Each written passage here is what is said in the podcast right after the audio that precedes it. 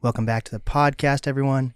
Today, my guest is the founder of Creative Empowerment, or CEI, which is a video production company slash marketing company, correct? Ad agency, probably. Ad, ad, ad agency. I should know this because I'm contracted. you do a little bit of work with Yes. us. We'll, we'll we'll get that out right at the beginning. But uh, like you can still you can ask me the tough questions. They're uh, also an heir of the Dick's Family Burger Company. It's not. Fam- I guess it's Dick's Drive-In. Do you guys? You guys are called a family.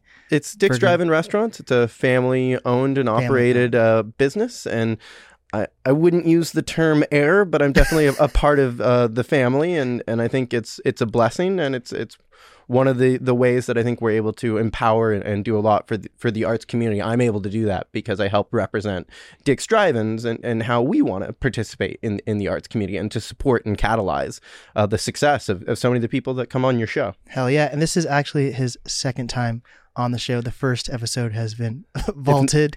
Um, once once I moved to this space in University District, they were probably the first one to three guests on this show. So it's kind of a full circle moment because I'm about to open the NAST studios in the next month or two. Um, it's my pleasure to have back on Saul Spady. Yes. Hell yeah. So we're about to go to South by Southwest in the beginning of March. And my first question for you is and you've been doing South by for about five years now. Yeah, I went to my first one in 2013, which is kind of a famous one that had Lady Gaga performing on this like really atrocious Doritos stage. Mm. But then I, I didn't go, go back and do my own show until 2017 and did a show in 2017, 2018, 2019. Uh, we did a really cool version of what we do at South by at London Bridge Studios in 2020 when COVID canceled South by Southwest, Mhm. and uh, then went back in 2022 and and now 23, which is kind of weird because when I started, I mean, no one, a lot of people disparaged the idea of creating like a Seattle culture house at South by. It's really expensive to go there and to accomplish this, and and Yeah. now we've done it. Like this is going to be pretty much year six, so Hell it's yeah. like we've. It's kind of like I'm looking back at all the years, and and maybe we started as amateurs, but now when I engage with a lot of people, I, I honest to God think the, the group that does it is we're pretty professional. It's pretty crazy because March uh, South by is in the beginning of March each year. Mhm. So for COVID to happen and then canceling South by, that must have been that must have been wild because it's just last second for anyone to know that. I'm Oh. I was still in Austin, right? I built a I built a set. One of the cool things about this year is we're taking the set that we built in 2019 with a, a group of artists in Austin, and then COVID canceled that. Yeah. And then because what we create with Dick's Drive-ins, it's not a huge party. It's like a KEXP MTV unplugged soundstage. And then uh, we we we knew we had to bring it back because like COVID was this ominous thing where we knew like digital events like this would would reach. We don't need an audience. It Yeah. would reach a far bigger group of people without an audience. And and so we brought it to London Bridge Studios. And so we actually drove this set from Seattle to Austin. And then if you want a preview of the set, you can actually watch the Ayron Jones "Take Me Away" music video, Yeah, which yeah. my my company produced and. Uh, and and I, I helped direct, and um, you you'll see that set there. And now we're, we're we just put it in a shipping container and sent it back to Austin. And so this set has some some history, but the whole purpose is to create something that has value because so many artists, right? One like right now, you're thinking, oh, I want to go to South by. Well, if you wanted to be an official Actually, band, we should break down what South by is for people who Yeah. might not even know what South by is. South by Southwest, in my opinion, is the first major cultural festival of the year. And I use the word cultural because so many people try to break it down into like it's a tech festival or a conference, it's a film festival, it's where all the bands go to kick off their season. Mhm. But if I really wanted to encapsulate what South by is for somebody out there, it is spring training for culture. Like, and I use spring training like baseball, right? Mm-hmm. Baseball is where minor leaguers that are dreaming of the major leagues, they, they, you know, they scrounge together. You throw like 20 people in an apartment, you all work and like maybe somebody makes it. But not many people make it. And then you have everybody in the major leagues who are staying at the Fairmont and, And have their bills for like for. entertainment. N- no, tech, music, and film. Okay. So, but tech is culture, right? Yeah. When everybody says like, "Oh, how is tech involved with music?" It's like Spotify, Apple Music, Amazon Music, Mm. you know, like tech is now a major driver of how we consume content and which content to a degree is is culture. Right. Right. So, how did CEI and Dick's get involved with South by in the first place? so I went in 2013, that that very first time, and and I noticed that Seattle has a huge tech component. Like we go to South by and our big companies go to South by Southwest. Microsoft has a huge stage this year. Amazon advertising has a huge stage this year. Last year, Amazon, I, I tried to like explain to people, they spent probably a million dollars creating Lizzo's Big Girl Castle, which was like a 50,000 square foot high end VIP experience for Lizzo. Mm-hmm. And like, I don't care what Seattle artist walked up, unless it was like Brandi Carlile or Macklemore, they would have been like, I don't know you. This isn't for you. This is for the nation of Amazon. Mm-hmm. But then we also have a lot of bands that go because Seattle, and, I, and I'm going to use baseball metaphors a lot in this podcast. Seattle is a very accomplished AAA music city. Like, we're right before where you break. Like, if you want to go somewhere and, and write originals and find great players and like start to get interconnected into a deep music community, Seattle is perfect. So AAA is smaller than double, than double major a, leagues, and that's double A, right? Because I feel like no, triple- double A is one level below that. Oh. Single A is whenever. So it starts in rookie ball, which okay. would be like a house show. Okay. And then like single A would be like, you know, Portland, Oregon. And then like, oh, I've kind of made it. And I'm so sorry for anybody in Portland. They've got a great music scene. so that's, that was a little rude. But Seattle's got to like, we got to bag on somebody. Yeah. And then like double A is Austin. Like you have really accomplished musicians, but no one plays originals. Mm. Everyone plays covers.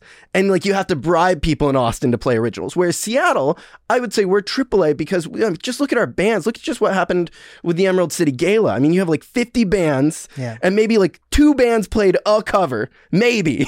and that's like that's incredible. Like that's something Seattle should should we should congratulate ourselves for building this type of music community. But then where point. it becomes a little complicated is you could do five original albums here and, and sell out Neumos every year. And that doesn't mean you're in the major leagues. Right. It means you're just a star in AAA.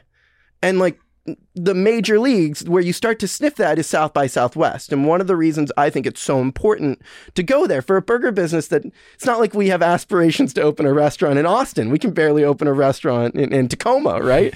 but we believe that our culture community has aspirations to be bigger than Seattle. Right. And when you are dealing with this major league tech community and then this AAA music community, we have this disconnect where our major league tech community is at South by, but they don't support our bands. Right. They don't give them a place to perform. They don't give them a show. They don't give them the support. And so in 2013, I saw the beginnings of that. And then in 2017, I actually saw some bands break up after they got selected for South by. And and one of the reasons I thought so is like, you know, you get selected you get paid maybe $250. You have to cover your housing, you have to cover your travel, you build an entire tour, 36 hours across the country. All out of pocket.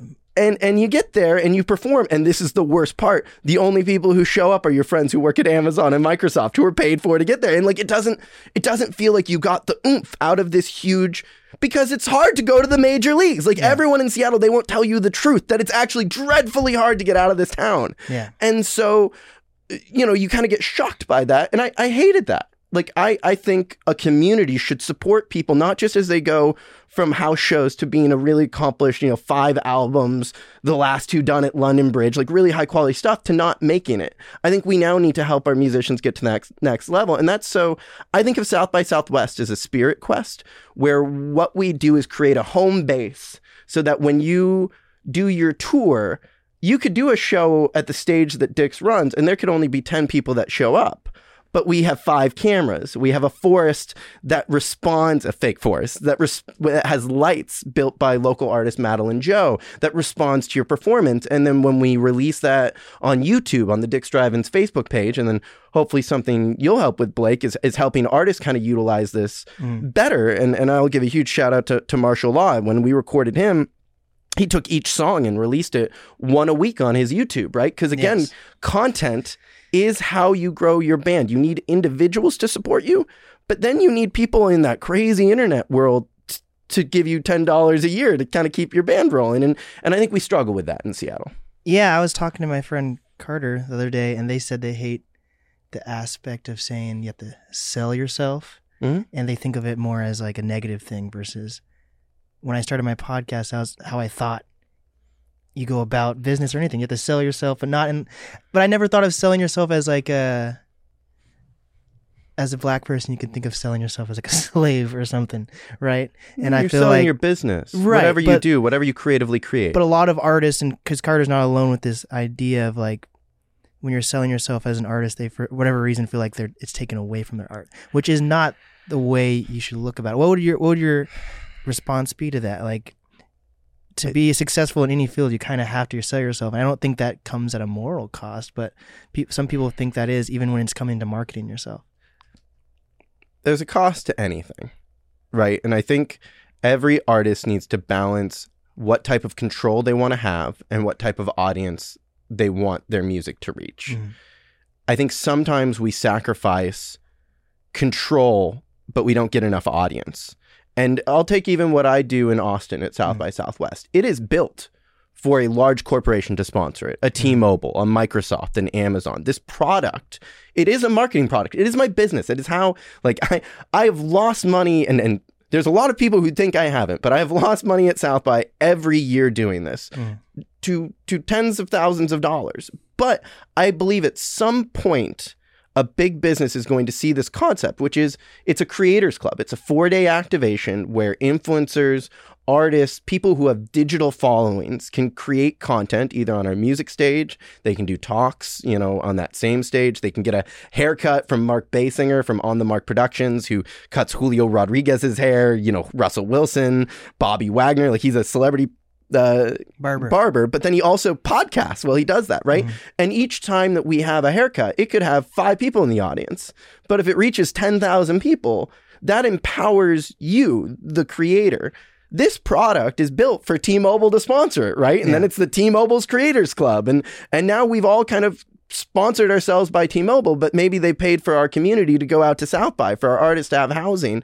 And and I'll be honest, like when that comes through, when that big business sponsors my thing, it won't be as organic. It won't be as indie. It won't be as dope, but I won't be as broke. But then it's funny because the artists, because we've talked about this, like the artists who may have not used the resources we gave them, Mhm. They'll be like, "Oh shoot, now can I come back?" And then that's where it kind of like it's a little heartbreaking when you're like, "We gave you these resources, but now that now that we're making money off a project or whatever, now you want to be more supporting." And every artist goes on a journey. Um, I'll I'll name drop uh, an artist that I, I personally like a friend of mine, somebody who I, I really like, but I don't think who is who is broke. Uh, Spencer Shangro. He's been around the art community a lot. He's worked with a lot of different musicians.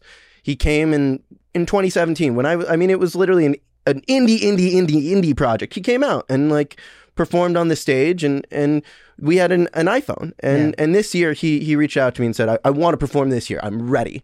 I have everything needed. And I, like oh man, I'm not, I haven't seen him perform in a while. I, I'm I'm not sure. Like I'm I'm I'm doing it because I have this five year relationship with this person and they've reached out. But I also think that's really cool. I think there will be Mhm. bands that I record three four years ago that will be ready in three to four years that I'll record again. So it doesn't mean like the, what's the difference between being like ready and taken advantage of? Because even with my podcast, sometimes I feel like there was like a misconnection when I first interviewed someone, and now certain people reach out after th- three years later without trying to build that relationship throughout that time, and now they're like, "Oh, you're about to get a new studio. Oh, you're g- working with whoever. Now I want to reach back out." You know? So, yeah, I I don't think that's very du jour. Mhm. right? I don't. I think if you don't work at building an authentic relationship with someone, you probably shouldn't ask them for that favor. mhm.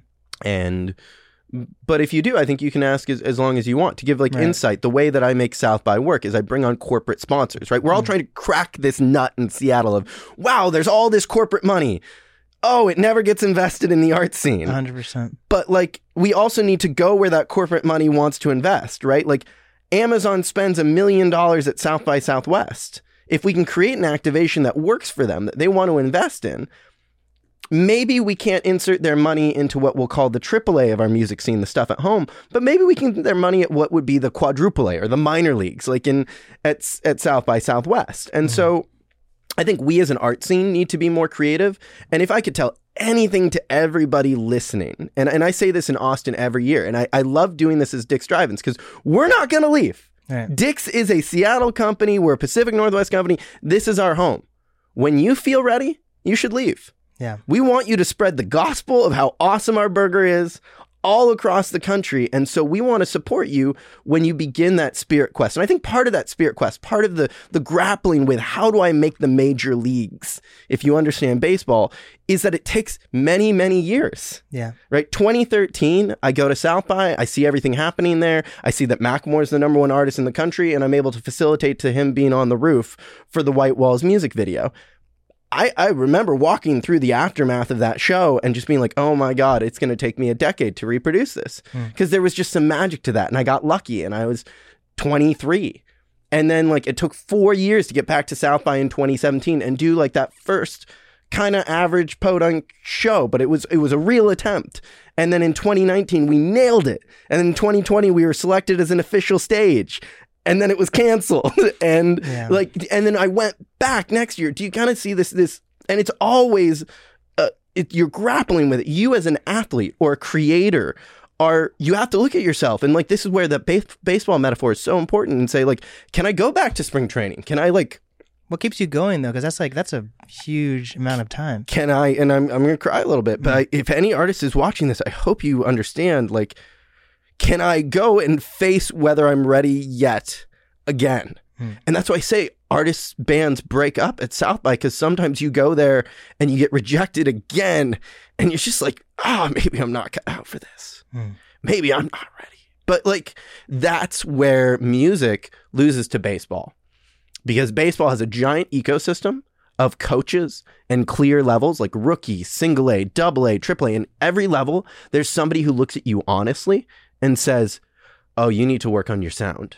Oh, you need a better bassist. Oh, you you need to figure out how to hit the curveball. There's no sensitivity to, to criticism. There's a completely financial institution that's built to kind of sell, like literally an 18 year old, a lie, which is you could make it to the major leagues. Right. Like if you don't get injured, if you try really hard, if if you're on the right place in the right time, right? Like and that's we all have to realize that journey to breaking it. None of us are going to be Mark Zuckerberg. None of us are going to be Jeff Bezos. None of us are going to be Nirvana. Like maybe one.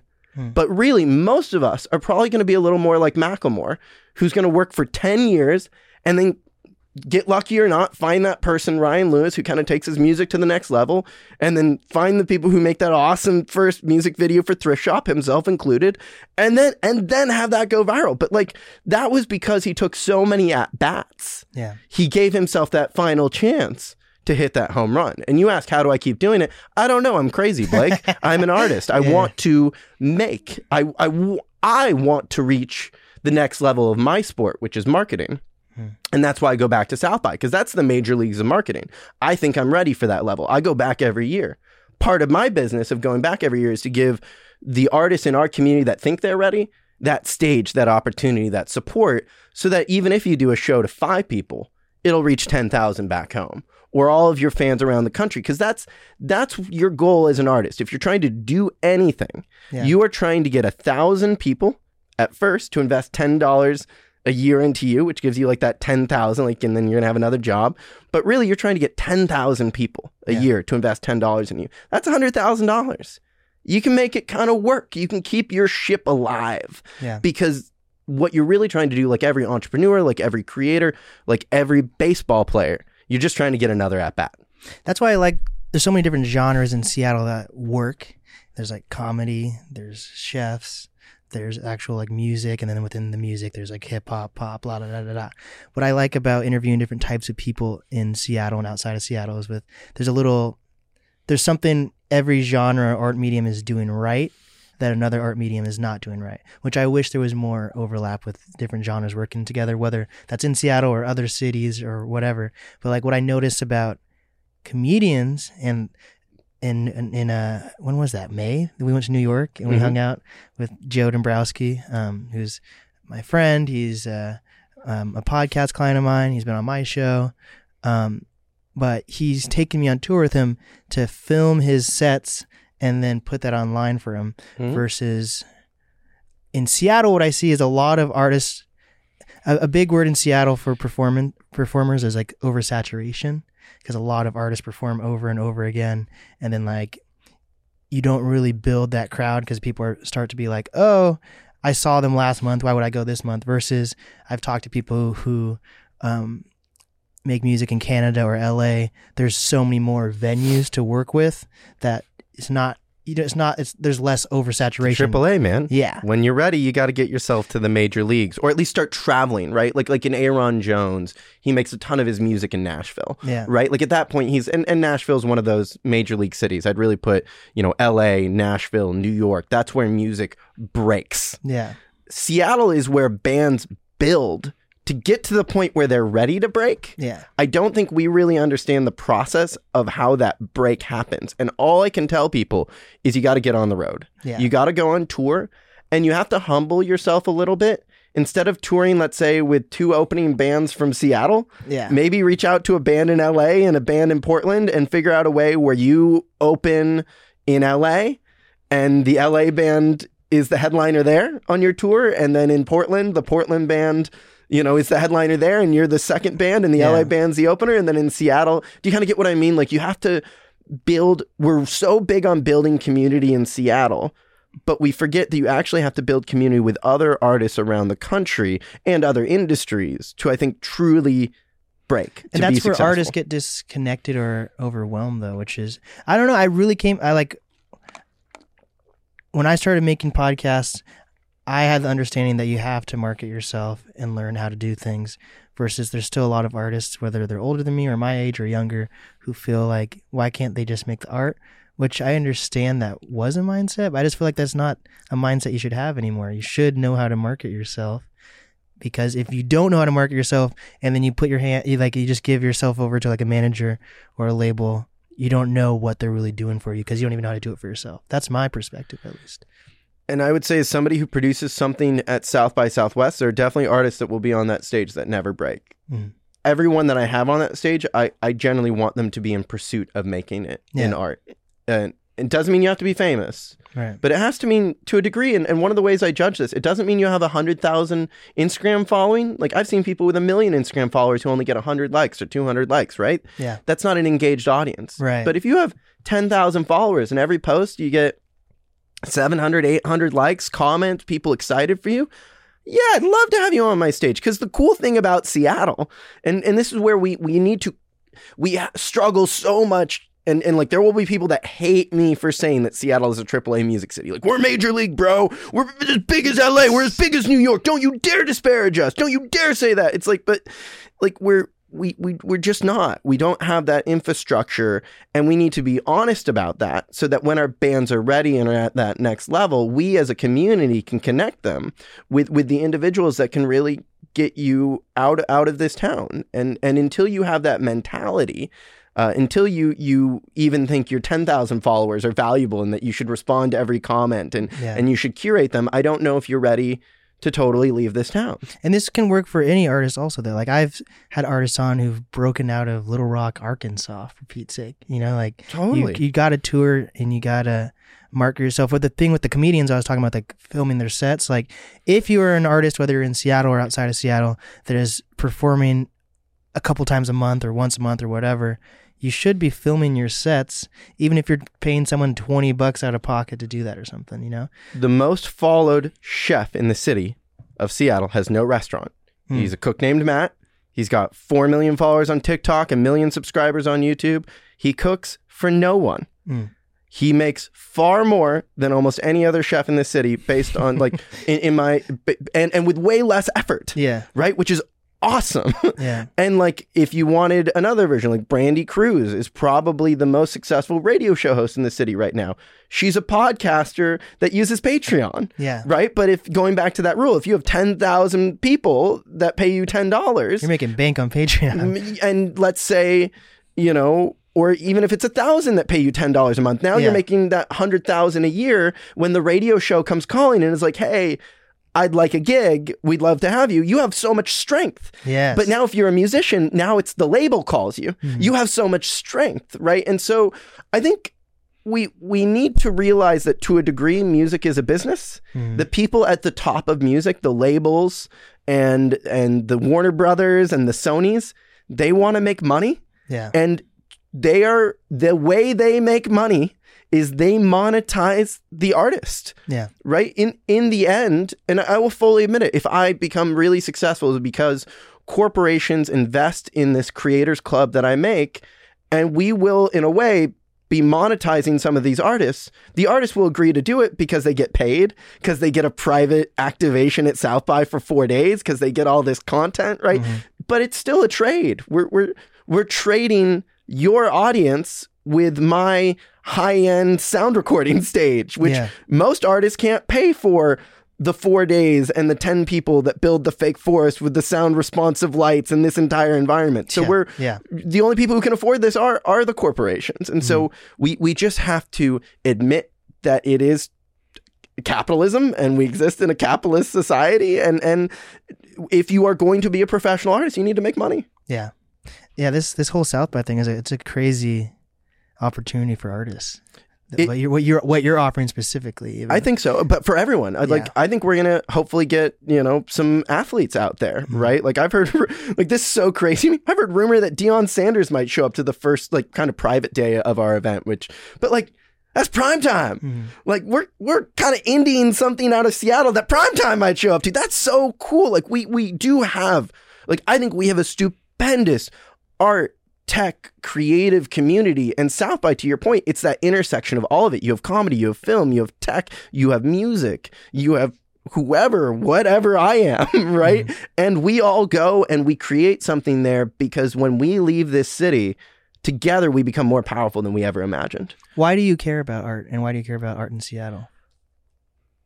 Uh, the tech stuff is is kind of boring. Like it's what makes us known. But like when you go with when I saw Ayron perform in in and he opened for Pearl Jam in Paris, right? Like in front of eighty thousand people, like everybody was still.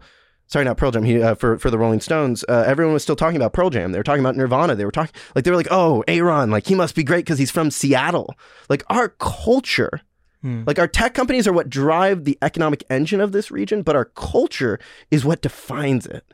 Brandi Carlile, Ayron Jones, Mike McCready, like the cre- Russell Wilson, Bobby Wagner, when they were here, right? We're huge purveyors of our culture. And, and so I think we spend so much time talking about our successes, but we don't take time talking about how we amplify and catalyze our culture. And, and from a self serving aspect, truly self serving. If Dick's Drive Ins is the gateway to bands and artists and comedians, culture people breaking it, if you become a famous podcast host, Yeah.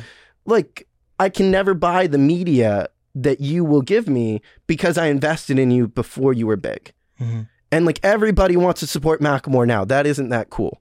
Support like Sea Lemon, support Jaws of Brooklyn, support Martial Law, support anybody who's on that way up. Because if they break, you'll be part of that journey, and that's that's a cool investment to be to be a part of. And so for me, I just support the entire scene. How did you like, get? How did you first get? How did you first get involved with the scene? Like, how old were you?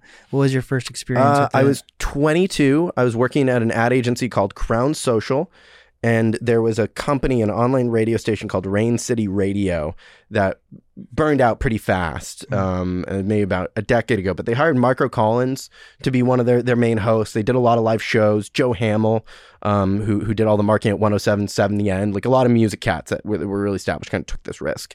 And and I was asked to come up with some marketing for them. And I remember doing the show where. Uh, oh my god goodness uh, fly moon royalty was performing and i just like i danced like a fiend uh, and and i'd never heard of fly moon royalty. I never knew they existed. I like until that moment and like there were maybe 20 people at that show and and i just it was so awesome and like marco collins came up to me he's like who are you? You just like danced like a total crazy person. And i was just like I, they were awesome he's like that vibe that's what you're after just like you can always enjoy a new band and like that's stuck with me like really heavily that that advice and and that moment with Marco and and to this day like you still see Marco investing in the double A and the triple A of Seattle's music scene because that's what gets him excited. That's so cool that we have that here. Wait, break down who Marco is for people who don't know. Marco Collins is the person. He's in the Rock and Roll Hall of Fame, and uh, he, I think he was at uh, 107.7 The End, um, but I'm, I'm not. I'm honestly not sure. And he was the person who started playing grunge on the radio, the very first disc jockey, Hmm. and he's kind of considered the person who broke grunge. Hmm. Which like grunge was going to break because it was this entire music scene, but it Yeah. requires media people. Like it does Yeah. require storytellers like you, Blake, to help movements get air. And Marco was that person. And and I think he's always he's always been that person. That's just in his DNA to find new up and coming bands and try to help them. Hmm. And we are so lucky to have people like Marco Collins in the city of Seattle. That's cool that you had that experience of. I don't even know how I really got interested in the music scene. I think it's because I was in radio. Yeah, it's weird. Everyone has a different experience on how they broke into like some type of music scene. It's so accessible. Yeah. and I again, I'm going to reinforce the AAA. You certain people love going to minor league baseball. They love it. Mm. Why? It's because you see a player on their way, but after the game, right? They're they're all kind of they haven't made it yet, so they come and they hang out with the fans. Like you can take them to dinner. You can get to you can be a part of that baseball scene. Yeah. You can't do that with the Seattle Mariners. You can go to every game for the Seattle Mariners. Like maybe you'll get a fist bump from Julio, right? Like Yeah. maybe. And that's Yeah. the same. You could go to every show for Macklemore right now for the rest of your life. Like he might notice you. Hmm. But if you had been going to Macklemore shows in Seattle before he broke, you totally had a, a beer or a smoke or like, you know, a, a conversation at, at some point along that way because artists see the people who are with them at the very beginning. And that's why Seattle's so great. If you want to be a participant in the art community, go to Mojams at Nectar. Like literally 75% of the people will be artists. Go to the Sea Yeah. Monster for their their jam session. Like 80% of the people will be artists. If you're an audience member in there, you stand out. Yeah. How how dope is that? It is interesting because it is very easy to get into it in very different routes, but so many of the everyday people aren't. So what I feel like a lot of artists say that tech takes away from culture. Would you say that as well, or what, would, what are your opinions on that when it comes to Seattle specifically?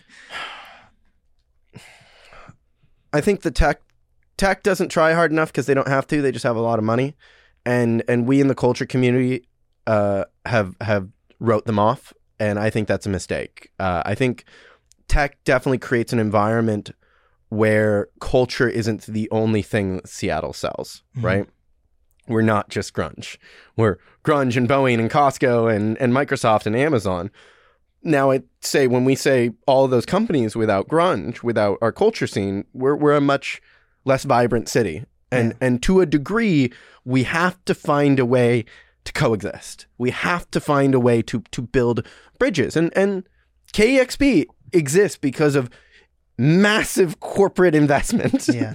right? Yeah. And that's a good thing. Yeah. And that's awesome. And we have probably the best independent radio station in the world. but they've gotten a lot of money from like Microsoft and Amazon and, and the wealth that's in this community. And then artists still want to work with them, so it's like kind of weird when they don't want to take money from corporate. well, and corporate isn't offering it too. Yeah, because we're not giving too. corporate what they need. Like Yeah. corporate, I don't want to ever generally sponsor things within the city of Seattle. But if you could build me a tour where you're going to take my brand on the road, Mm. maybe that has value if for for the right company in Seattle. And you just got to remember we're we're all probably businesses and bands alike are trying to a degree to break and to get out of of the the, the gravity well that is Seattle and, and things like South by Southwest, Art Basel are are really hard to enter into. But if you have a support, if you have a base like the one we create at, at Dick's Drive-In's, you could come out and not perform, and I'd still say get great value from your flight, crashing on a homie's couch, and just meeting the people that could then be a part of your performance next year. But so few of us Yeah. say like, "Oh, I'm going to go this year and see what it's like." I want to go this year. I want to have a show. I want it to be paid for. I want my flights paid for. And it's like, no, there's got to be a little bit of a spirit quest. There's got to be a little bit of investment by you, Yeah. the creator, as much as an investment by me, the the thrower. Yeah, as just as yeah, as a person, even you should just get out and explore places. Like I just got back from Alaska, and I would never, I never thought I would ever fucking end up in Alaska, out of all places, and it was very, it was very bleak and sad. I ended up going to a memorial during my tour there. It was, Damn, it was, right.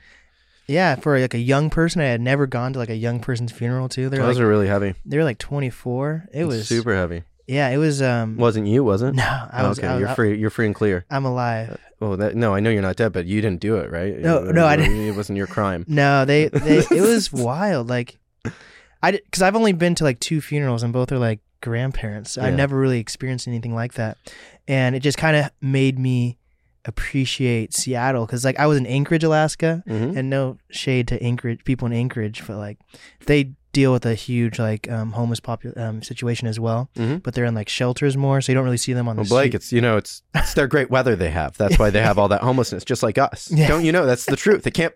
That's the only explanation, Blake. It can't possibly be their laws or anything they do. It's it's the weather.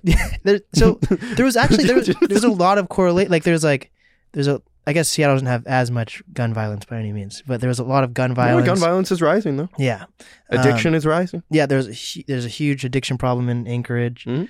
the homelessness, and it was just very bleak and like I forget what it was. There's like It something was like dark all the time when you were there. no, wasn't it was light. It was light. Oh, I, was it- I, I- we've already hit the light. Mhm. Oh, okay. Wow. Shoot. but I've heard that. Yeah, I've heard that it's very dark there for a long time, and there's the people were all like kind of just sad.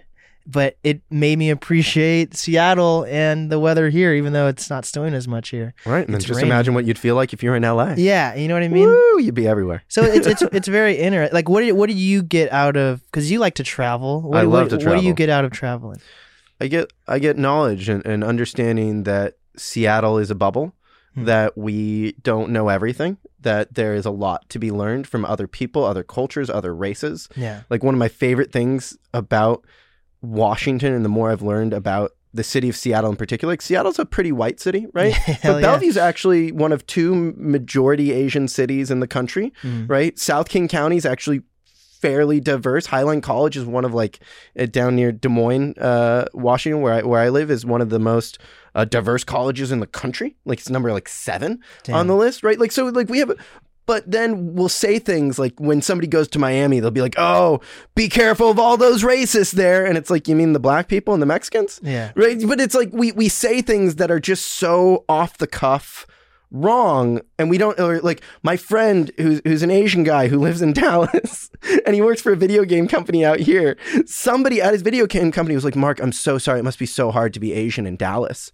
And he was like what do you mean? And they're like well because you know there's like no asians there. And he's like have you ever been to dallas? They're like no I just know they're really racist there, and it's like Dallas has a huge Asian community. Like it's Yeah. we, but we say this stuff in Seattle because we just know. right. And no one's gonna say no to it because they haven't. Yeah, because they're Yeah. afraid. But it's like once you travel a lot, once Yeah. you like have had twenty five cent chicken wings in South Dakota and like been by you know the Belmont racetracks in in in, in New York and and like you you've been to Art Basel in Miami or you know you've seen Austin's homelessness or Anchorage's homelessness. You Yeah. you just have a, a deeper understanding of the world, and I think Seattle we are we are such a leader of the world in so many ways. Like we we are the cloud capital of the world. Everything on your phone runs out of a server from here, from Microsoft or Amazon, Mm. controlled by us. But I don't think we have an understanding of the world. Like we Right. run the world, but we don't get it. Mm. And and to a degree that seeps in because we don't think we have to travel because we just know everything. Is it because because we have all the resources? Because you said the gravity well. Why is there? Has there has since you've been a lot because you're in your 30s? Have Yeah, you always 33. felt? Have you always felt there's just been a gravity well? Or is Yeah, this, Seattle doesn't want you to break until you've broken. and that's for anything? Do you think? anything tech music painting Hmm. skateboarding like we we we we believe in you kind of and we'll invest in you once you're signed to warner brothers Is because it's like i will invest in your company once you are worth 10 million dollars right like it's just and it's it's we're, we're big business. We don't want to admit it. We think we're this little town. 10% of the Fortune 500's GDP exists in this Jesus. little pocket of two and a half million people. We are probably one of the wealthiest cities in the history of the world. Can't solve homelessness, can't solve addiction. We can't help our artists break at the rate we want. I would also say we're doing a fantabulous job compared to like any other AAA music city. We are we break more bands than most towns, Mhm. right? Like don't I, and I would never, but like Brandi Carlile is going to be nominated for like Grammy Album of the Year and Song of the Year for the next decade. That is not common, and everyone in Seattle is just like, ah, yeah, you know, like oh, we're like, good job, Brandi. We we're looking for your win. Yeah. I like. I don't really like. I think we're. Do you kind of get what I mean? Like, but how's that mindset? That's like a soci- societal mindset. I wonder. it's We're- because we we just pop huge artists. We like Yeah, just, and we always have like Heart, you know. Uh, N- Nirvana, Pearl Jam, all the grunge bands, but then you can like start to add like the Ayron Jones story is an awesome story. Brandi Carlile is like literally the one of the biggest artists in, in rock and, and in country. And like, she just came out of like kind of nowhere. She was just busking down in bikes, right? Like that, that cultural capital is, is, is never ending and it's really special and it only dries out if you stop investing. And it doesn't mean like the corporations have to do it. And I think they will more. But like if a Dick's Drive-In doesn't do it, that's a bad sign. Hmm. Because like, w- Because you're it- cultural icon. You're a cultural icon. and and when we stop investing in our culture, it just means like we're we're kind of losing a bit of our heart. And that's why I think the artists come out and participate because you should support the businesses that are doing everything they can to help you. Mm-hmm. Maybe I'm not the perfect person. Maybe like the words I say around politics haven't made everybody happy, right? And that's a different podcast, Yeah. the one in the vault to be released. but like no matter what, I think the artist community will keep coming out to what I create because it, it is a gift to help those who are ready to make it to the next level because I want to make it to the major leagues and I want as many of you who are with me to get there too. And I don't know which one of us is going to do it. And I don't know what song or what medium, but I'm going to give us the stage and the platform and I will invest what is necessary to, to help because our community is always ready to hmm. break the next big artist in the world. what is what are, from your marketing brain? What is like the average artist in Seattle or just in general not doing that? What's something simple that they could do that they don't do? Oh, man.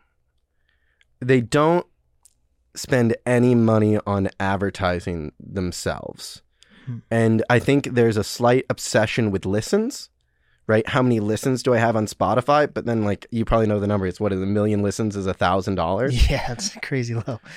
Stop investing in listens and start investing in an engaged audience. Go back to that. Can I find a thousand people that'll invest five dollars in me a month? Mhm. You know, a measly. I'm horrible at math. Forty dollars a year. But if you break that down, if I have 500 people that are giving me five dollars a month, that's twenty five hundred dollars a month. That's that's that is an engaged audience that is invested in you. You do that by at some point, let's say you have a great song or a great music video. If you have a thousand dollars to spend on Facebook or Instagram ads, you don't have a lot of money. If you have $10,000, you don't have a lot of money. That may be painful to hear, but $10,000 buys you a million impressions. You should only target 100,000 people.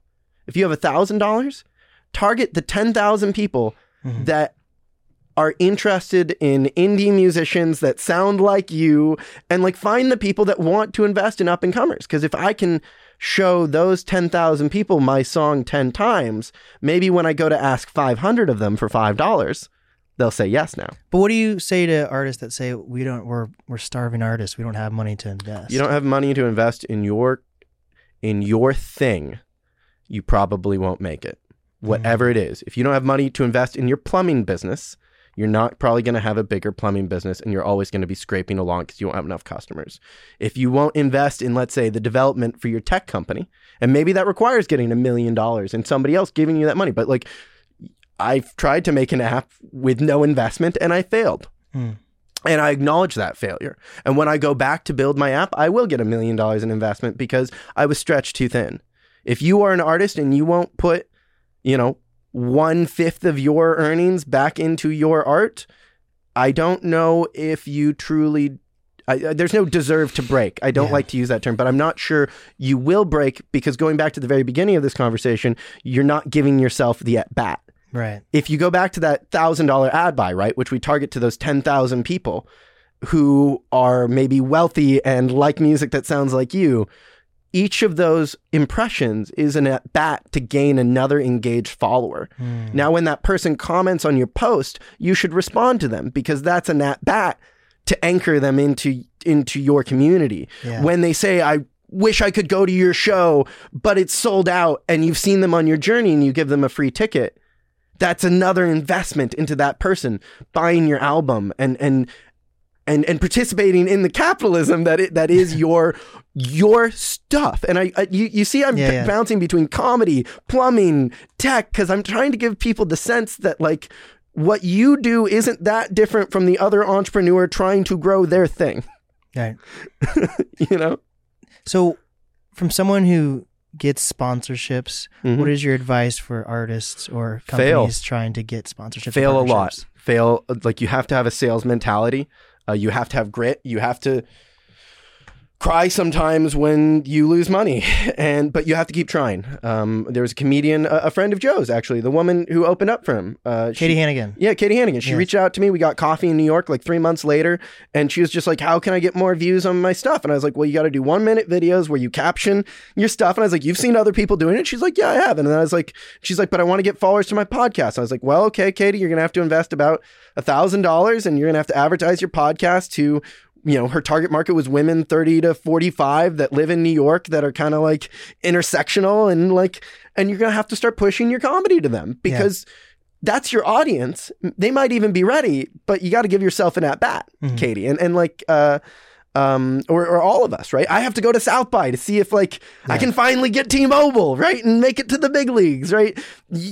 We just don't know what's out there, mm. and I think we we we should take more risks and take more leaps because we're really blessed to be from this region. And we say things like we don't have the capital. We are surrounded by capital. Micro capital m- m- you know investments of $1000 and investments of $10000 and investments of even $50000 are here for you in whatever you do. You just have to find the right person that is invested and and and build a relationship. You're probably not going to get a yes the first time. There are people that i pitched for 4 years this is the year I'm finally getting a yes. Hell yeah. Each at bat mattered. 100%. Is there anything else you'd like to cover? Any final advice you'd like to say to up and coming artists, creators, influencers? Follow up. If somebody doesn't email you back, it probably just means they like read your email and forgot. Like you just you got to be the squeaky wheel and when you've squeaked too much, usually someone will tell you. Mm. And and uh, you know, and and it doesn't even mean anything. Like there there are bands that have asked me to perform on my stage every year for 10 years and uh, you know, maybe next year's the year. Like and it, and there are people that I've asked for money for 10 years and maybe next year is the year, right? Like we're 100%. we all have to be a little kinder and more willing to accept the no's that are inherent to the risks that we are all taking to pursue our dreams and, and to, to make what we believe we need to make. What is the easiest way for people to, to reach you and find you? Uh, Instagram at Saul Spady. Uh, you can call me, I guess. Text me, please, 206 321 1045 if you get this deep. Um, email saulspady at mac.com. Contact Blake. Uh, he's he can get a hold of me. Uh, but yeah, let's let's make cool stuff and, and come to Austin. If you if you see this, maybe you didn't get selected this year, but if you buy a flight and you find a place to crash, you, we're you should hang out and you should see what is being made and and sometimes you go to spring training to see what it's like to next year play in spring training and mm-hmm. that's just part of part of the work ethic that we all need to to curate amongst ourselves as we try to make it hell yeah this has been the nas podcast with Saul Spady the president of creative empowerment and we did it.